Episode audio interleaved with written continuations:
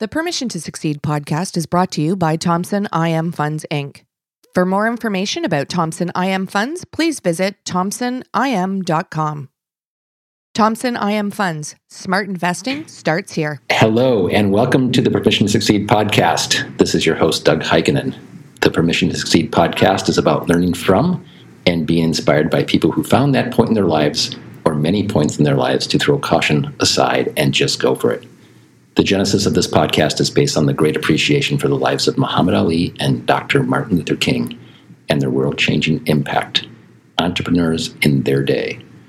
The Permission to Succeed podcast is brought to you by Iris.xyz, the most helpful place advisors come to to grow their minds and businesses. Power your advice at Iris.xyz. And our guest today in New York, in his offices, gracious host of the Permission to Succeed podcast this week, JConnelly, is Ray Hennessey, who's the president of JConnelly. Hi.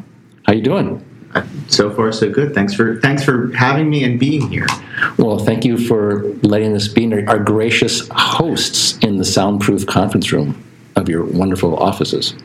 Any any time, anytime. We, we keep it that way so people don't hear what we're what we're doing in here. So you can no, no one can hear you scream in a soundproof conference. And it's an open office space, and you still can't hear people. Yeah, next yeah. to each other. Yeah. That's because we punish them for speaking.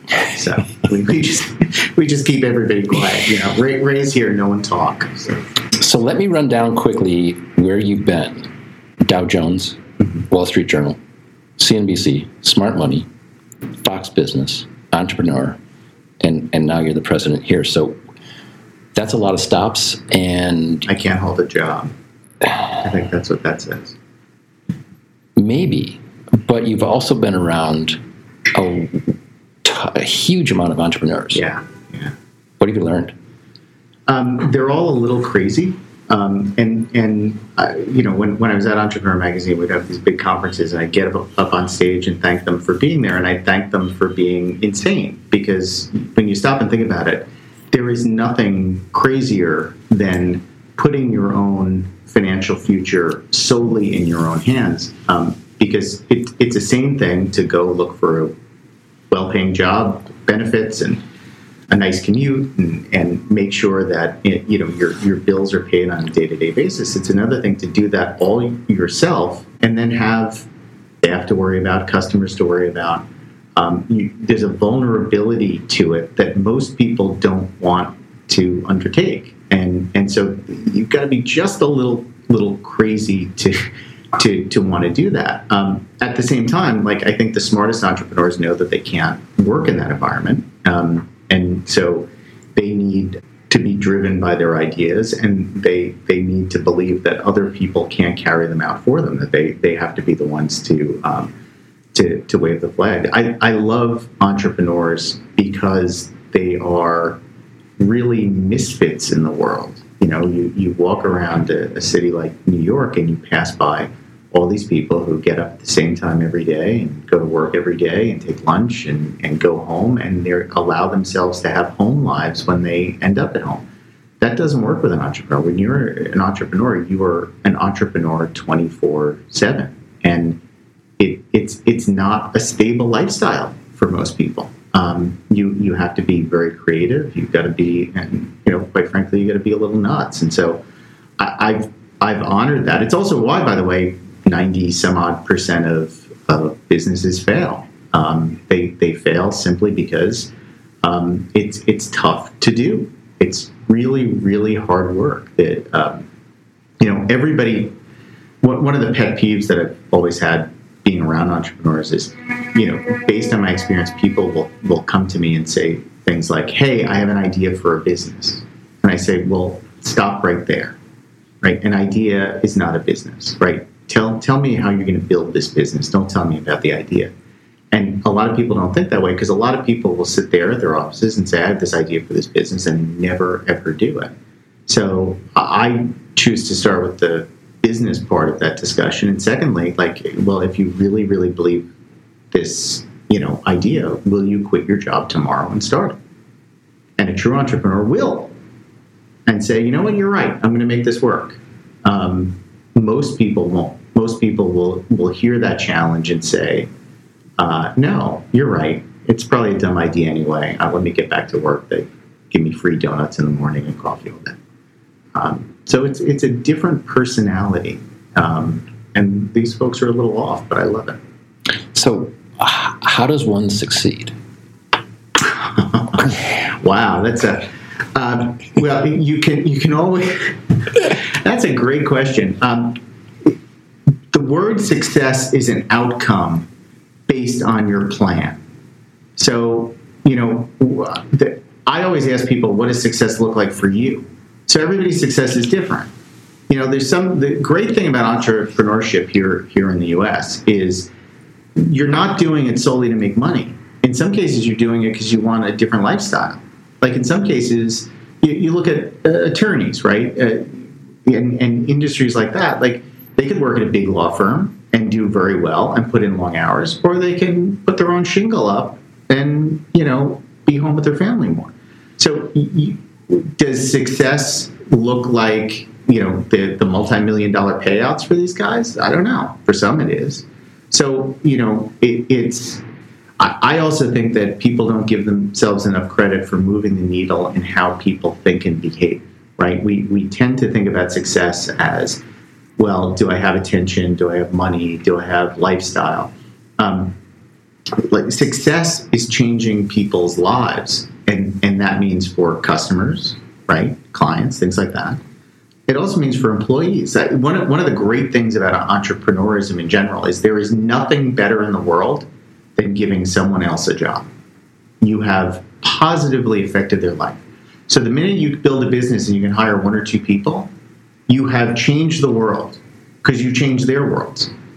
And that's success. So even if three, four, or five years down the line your business fails, you gave those people that runway to better their own lives, to to learn things, to possibly parlay that experience into a, a, higher paying or better position, or inspiring them to go out and do something on their own too. Um, so success success is an outcome based on somebody's own feeling. Um, it's interesting. This podcast is called "Permission to Succeed" because most entrepreneurs, most people, don't give themselves permission to succeed simply because they don't know what success looks like to them, both in an intermediate stage and in the long run you know, it, it, at its at its basis, what's success in life?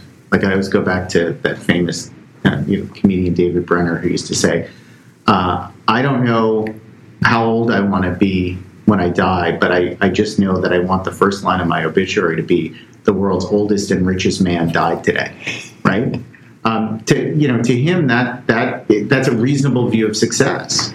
You know, but and and success is also not a I don't think that success is a black and white kind of thing. I, I think for every success, there's trade offs that you make that down the line you might regret. Think about the people who, you know, and I'm, by the way, I'm one of these. I've got two older kids who, you know, have been with me. My, my oldest daughter right now is 22. So she's been with me for a long part of, of this journey and she's seen sort of the business up and downs.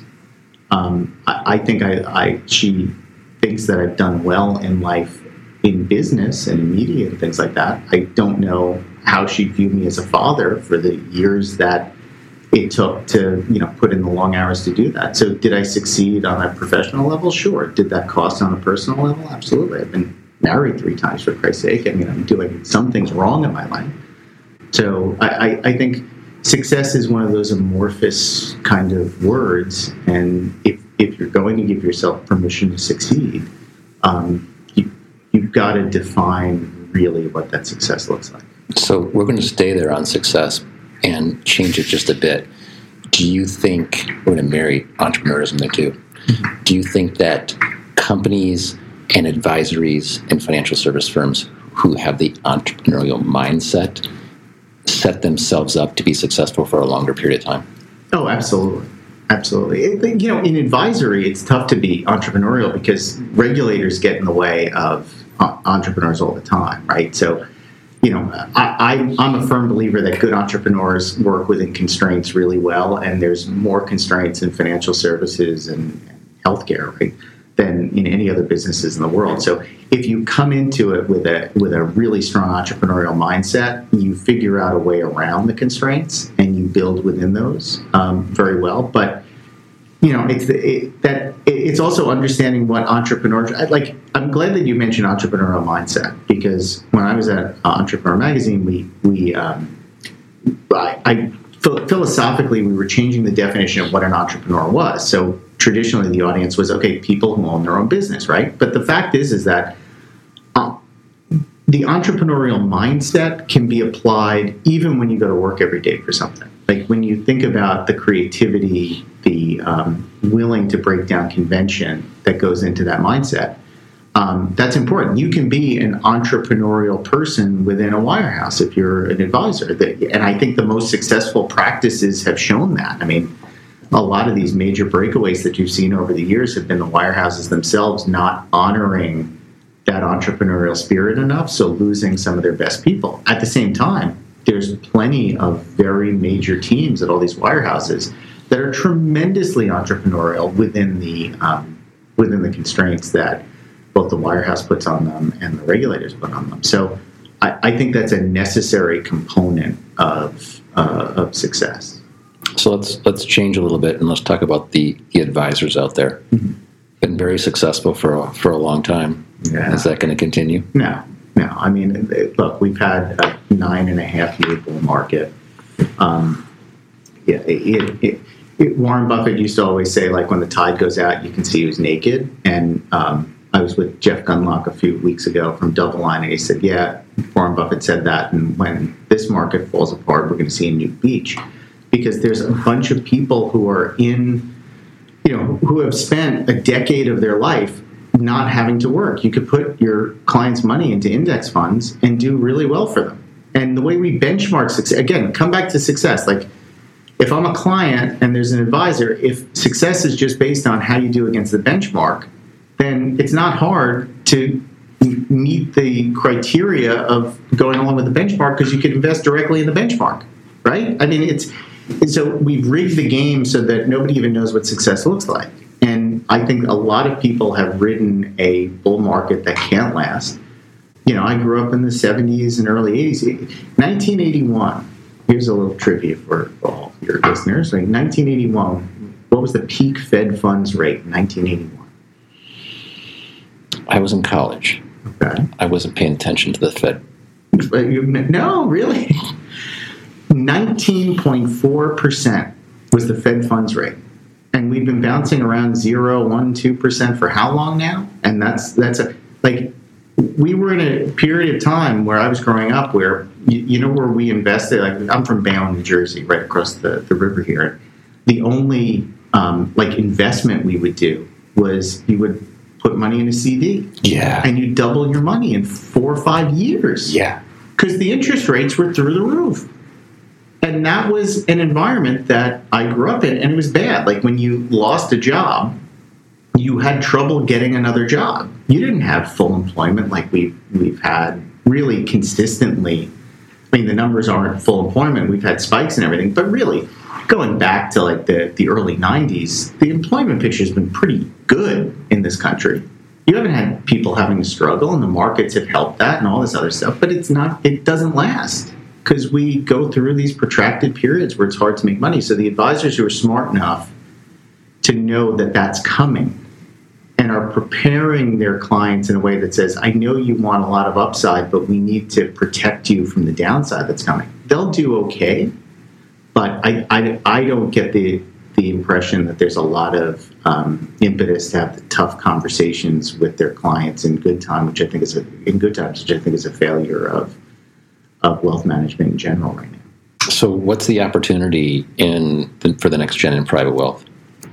From the advisor standpoint or the client standpoint? The advisor standpoint. Yeah, I, I, really do believe that if you can um, take up the mantle of creating the next generation of high net worth by investing in younger people, emerging wealth, um, not ignoring that, um, I think you you're going to succeed because you're going to grow with them.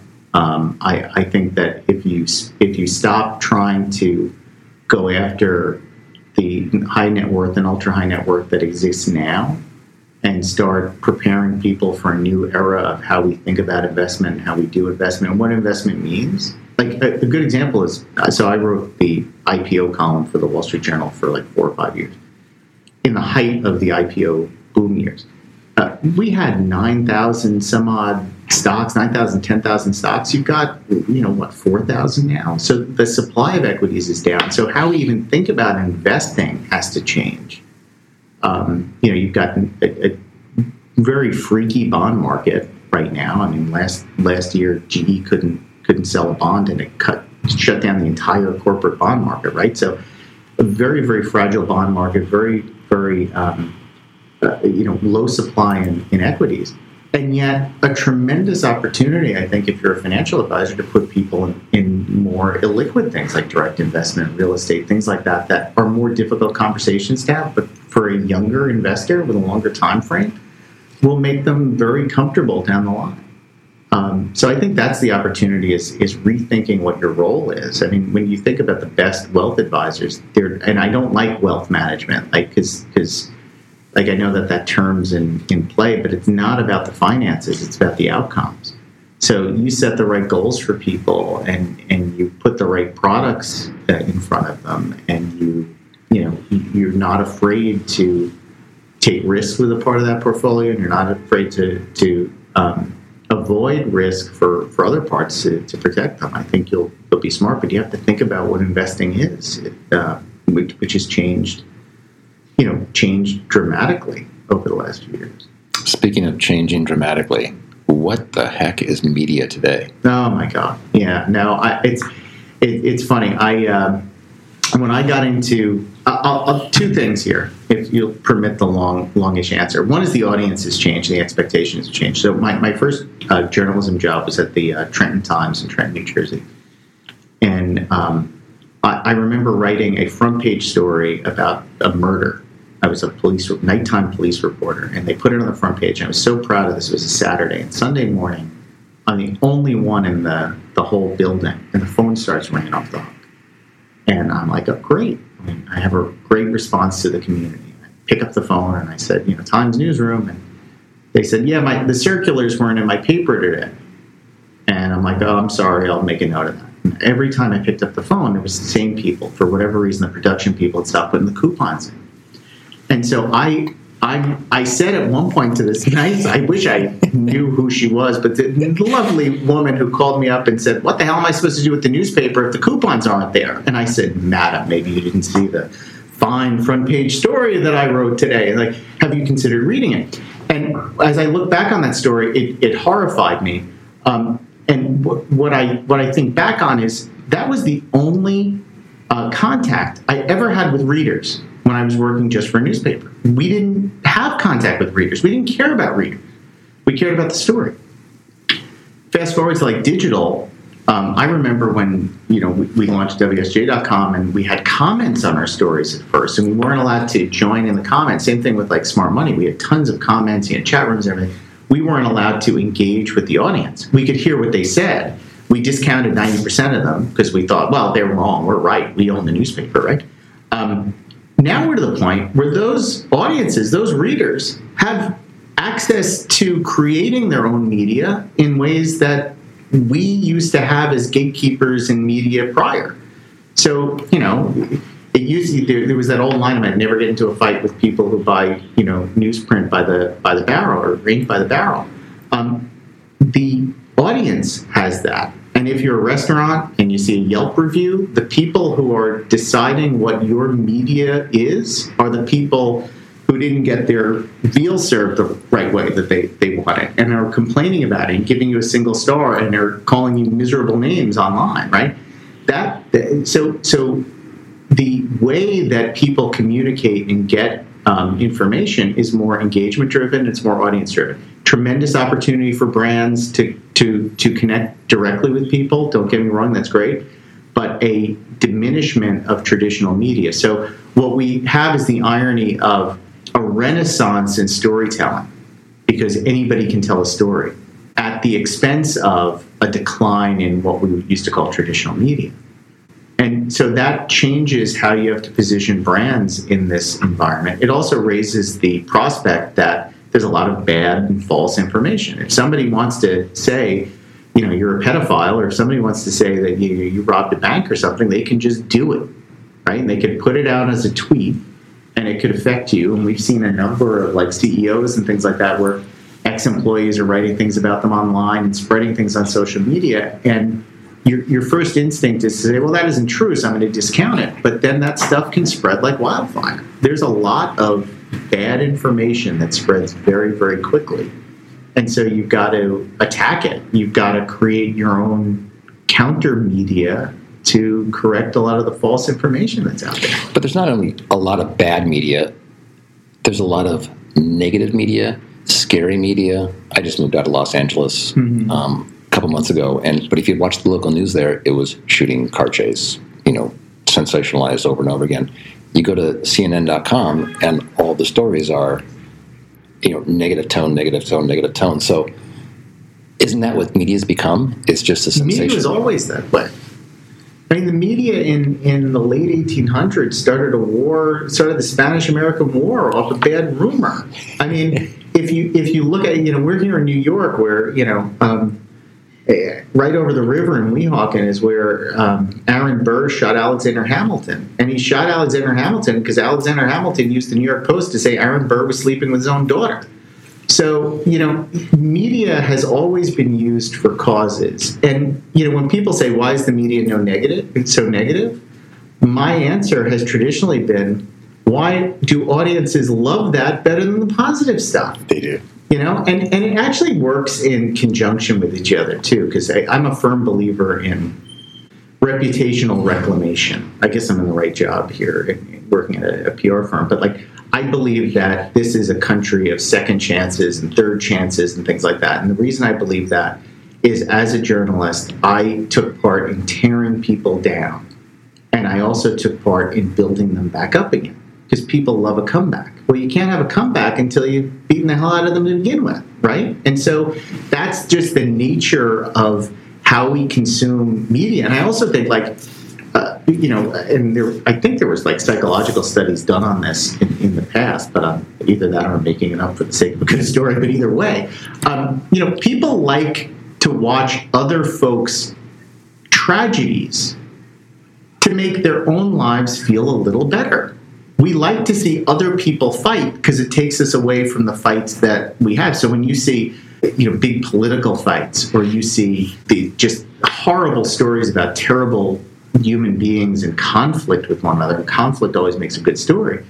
It it captivates us because even if I'm fighting with my wife, the one thing we have in common that we can share is that we much rather see other people suffer than ourselves. And so that's one of the reasons that people have been attracted to like the most negative media. It's, it's really tough to get that that good story out there. But all good stories are based on redemption. All good stories are based on finding a way, um, finding a way to see the good out of what was previously a bad story. So no one does. That's why nobody does the story of the cat that doesn't climb up the tree, right? Uh, because you know that there's no conflict there, and and that's always been the case in media forever, for history. As long as people have been printing things, they've been using it as a vehicle to attack other people or tell awful stories about other people because that's what sells newspapers, that's what sells media. The, the difference now is that in the last 15 years, everybody's been able to join in on it. They've been able to create their own media. So you look at hyperlocal media, you have go to these neighborhood sites. It's fascinating where people are talking about their neighbors and fighting and all this other stuff. That's media. That used to be the purview of letters to the editor in old newspapers 30, 40 years ago. Um, so, I, in, in that way, media's instincts haven't changed. It's just the prevalence of it that has. So here you are on the other side of that, where you represent clients in a multifaceted way, where you have to get good stuff out in the media, things of what they're doing, things about helping advisors, things about helping consumers. So how do you fight the negativity that seems to be the grandstanding stuff with positive things that you want to put out there? You're careful about where you put them uh, into the conversation. I mean, it starts there. There, there. I know I sound negative about the media, but I, I want to preface that by saying I do believe we are in this renaissance of storytelling, so you can get what you want now in terms of stories more than you could before. So it's easy if, if you want to learn, like, you know, I made paella for the first time in my life on Sunday, and I had in a wok because my wife, for some reason, bought a wok. Why we need a wok, no one knows, but I figured, well, we have a wok, I'm going to make paella. You go online, 20 stories about how to make paella in a wok.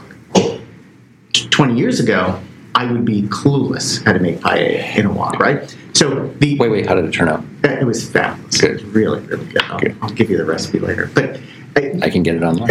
Ex- ex- exactly. So, so think about if you're an advisor, right? And you're a successful advisor, or you want to be a more successful advisor. So you want to know what are some of the entrepreneurial tips? What are some of the best practices in practice management? Like, what are some of the best um, investment choices other people that you admire have made?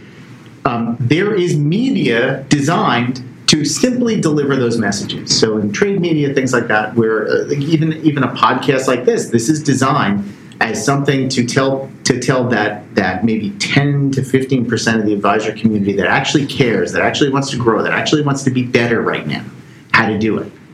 So we go, we put our companies in those situations and avoid kind of the kind of the fights. Um, and and so you have to be very very selective about where you where you put people. There's there's also folks that are just as by nature of who they are as people um, relish the fight. They like to be controversial. They like to be in the middle of all these conversations. And in that case, we, we throw them right in because we know we can handle that.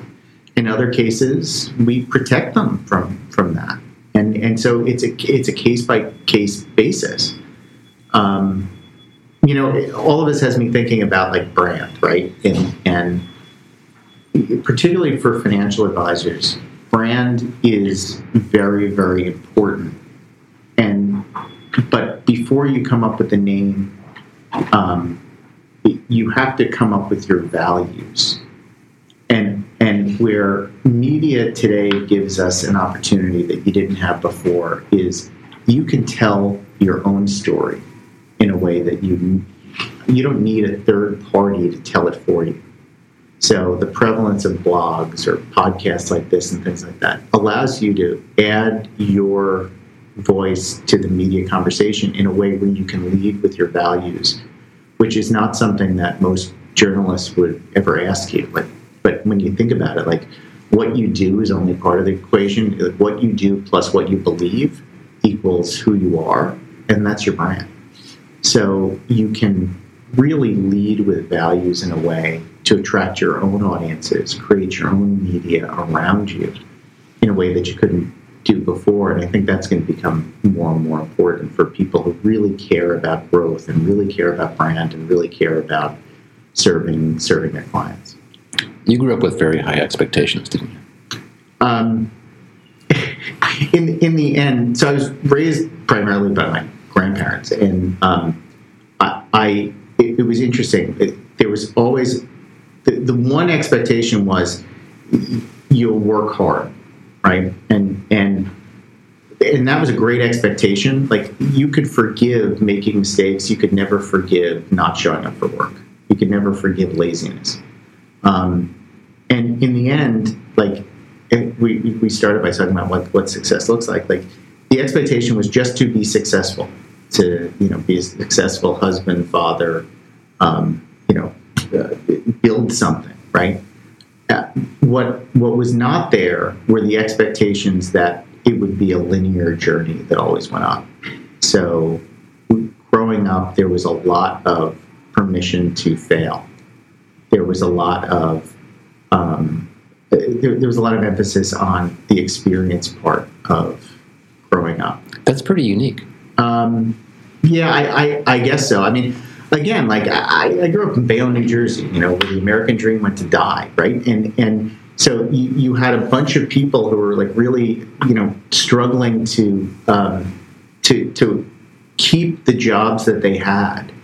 Um, you know, my my friends came from working class backgrounds, and the difference, you know, differences that that they had is, you know, who, whose parents were on um, unemployment longer than others. Um, and as, as I'm thinking and saying that, we didn't have the luxury of 26, 52 week unemployment back then. Like you lost your job, you had a couple of weeks, and then you were you were struggling, right? So the the idea that um, the the one value that you needed was to work at it um, was was important, but I think there was just always an expectation that um, you know success was available to those who worked hard. Um, but it would never necessarily come easy to you to, to get there, no matter how hard you worked. So, um, you know, I, I, I, was I was blessed with that.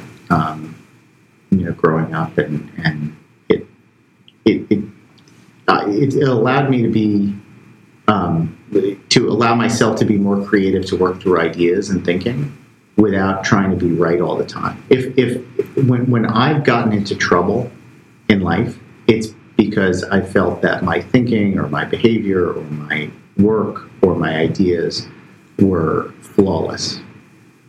And um, I sometimes, when every so often, like I come up with what I think is a really good idea or plan or strategy, and when I love it so much, I need to stop myself and try to tear it apart because, um, you know, I, I, I have to. You got to doubt yourself a little more to to really truly be successful and, and creative. So we're going to finish on entrepreneurs again. Mm. For all those struggling entrepreneurs out there that are dying to give themselves permission to succeed, what would you tell them? Uh, t- three things. Uh, number one, uh, it may not be right for you, and that's okay. You know, um, not everybody can be successful as an entrepreneur. And so you've got to give yourself, while, while this is about permission to succeed, you also have to understand that um, you can't keep doing the same thing over and over again, getting the same result, and, and thinking that it's going to work this time. Um, num- number two is um, having said that, if you do feel that you can you can succeed, it does take work. It takes commitment. It takes sacrifice. So are you making the right sacrifices to succeed? Um, and and I, I don't think people think about success in terms of the trade offs that come with that. Um, and they should. And they should be willing to go through what that calculation looks like. And the third thing is that instead of thinking about big changes, we're enamored with the idea of pivot in the entrepreneurial world and the corporate world, when in fact it's usually the, the small changes. Um, uh, that you make that that lead to great results. Um, if you think about small changes you can make in habits, business behaviors, things like that, you'll generally have a tremendous success. I, I, there, I used to tell the story a lot more because the two players got into trouble, um, but I worked at, at, Fox for six years, and one of the stories that Roger Ailes used to tell about Bill O'Reilly, um, again, both of them have since had some reputational issues around them. Um, but one of the stories that he told was when they first started Fox News, Bill O'Reilly's show was called The O'Reilly Report, and it was on at 5 p.m. And they hired uh, Bill O'Reilly from Inside Edition, and he was going to have this big show. And it was a complete, utter failure. No one watched this, and it was it was a, it was problematic for them. Um, and Ailes said he watched it one night when he was eating dinner and he said, Why the hell would anybody want to watch this madman while they're eating dinner? Let's move him, instead of canceling him, which they were considering, let's move him to 8 p.m. when everybody's digested their meals. And we'll call it something different. Nobody wants to hear him report. We'll call it like the factor. So we'll change the name to the O'Reilly factor. We'll move it to 8 p.m. And he did that. And we'll give it another shot. So didn't change the format of the show or the personalities or anything. Just moved the time slot, changed the name and it became the most watched show on cable television. And those were not major changes he had made. And, um, you know, uh, there, there are very, very small changes that you can make that yield very, very big results. And, and again, if you're willing to look for those and those achievable uh, changes, you can get some really, really good long term successful results. So, if people want to work with JConnelly, how do they find you guys? Uh, you can go to jconnelly.com. It's J C O N E L L Y.com. Um, and, uh, you know, we, are happy to, uh, to work with anybody.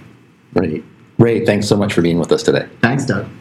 For everyone at iris.xyz and the Permission to See, Succeed podcast team, this is Doug Heikkinen. Thanks so much for joining us. The Permission to Succeed podcast is brought to you by Thompson IM Funds Inc. For more information about Thompson IM Funds, please visit thompsonim.com. Thompson IM Funds, smart investing starts here.